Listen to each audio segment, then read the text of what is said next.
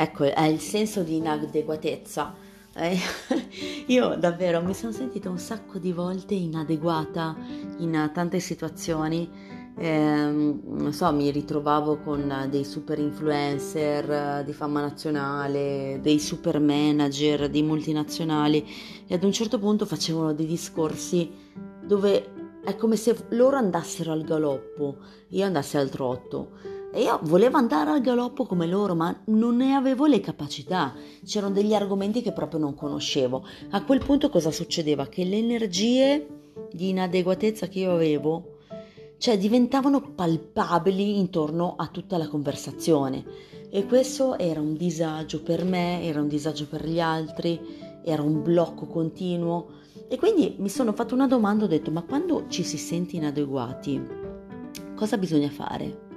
Allora, mm, mi sono immaginata appunto il trotto. Allora, o supporti la cavalcata della persona e quindi la supporti non con una compiacenza devota, ma semplicemente con una stima dove dici questa persona dichiaratamente eh, dichiari, cioè sa che, sai che ha, fa, sa qualcosa più di te e quindi lo puoi palesare, lo puoi anche dire, lo puoi dichiarare nella conversazione. A quel punto, quando hai palesato che tu non sai quell'argomento che loro stanno dicendo, puoi anche fare delle domande, puoi anche andare ad approfondire quello che tu vorresti sapere di più. Tutto è basato sul vostro senso di naturalezza. Davvero, nel momento in cui vostro, la vostra percezione nella conversazione è io non so, ma mi sento assolutamente a mio agio, tutto poi avrà un effetto domino. Questo davvero ve lo assicuro.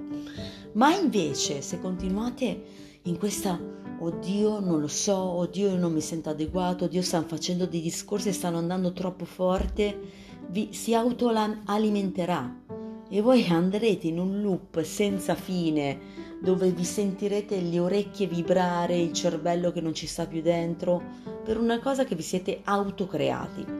Quindi ad un certo punto relax, quasi potreste anche ammettere che non sapete l'argomento e quasi anche estraniarvi, quasi non, troppa, non darvi troppa importanza perché non sapete cosa aggiungere all'argomento. Non sentitevi obbligati a dover parlare, a dover dire delle cose su questa cosa.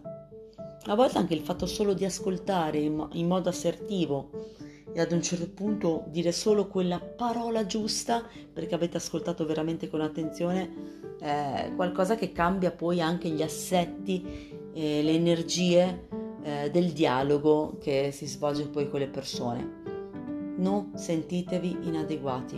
Eh, è, è, strano da dire, no? Per non avere senso di inadeguatezza non bisogna sentirsi inadeguati.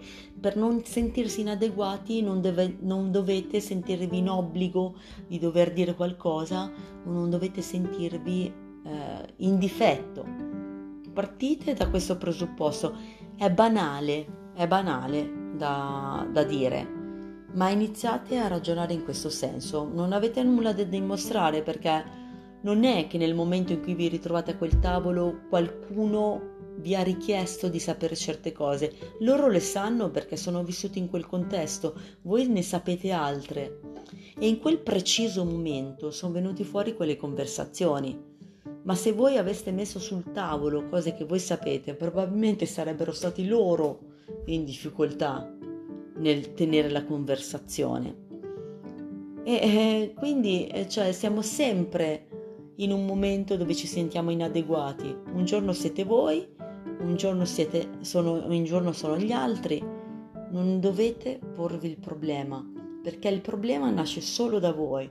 Gli altri non lo percepiscono. Se lo percepiscono è perché voi avete fatto di questo un problema.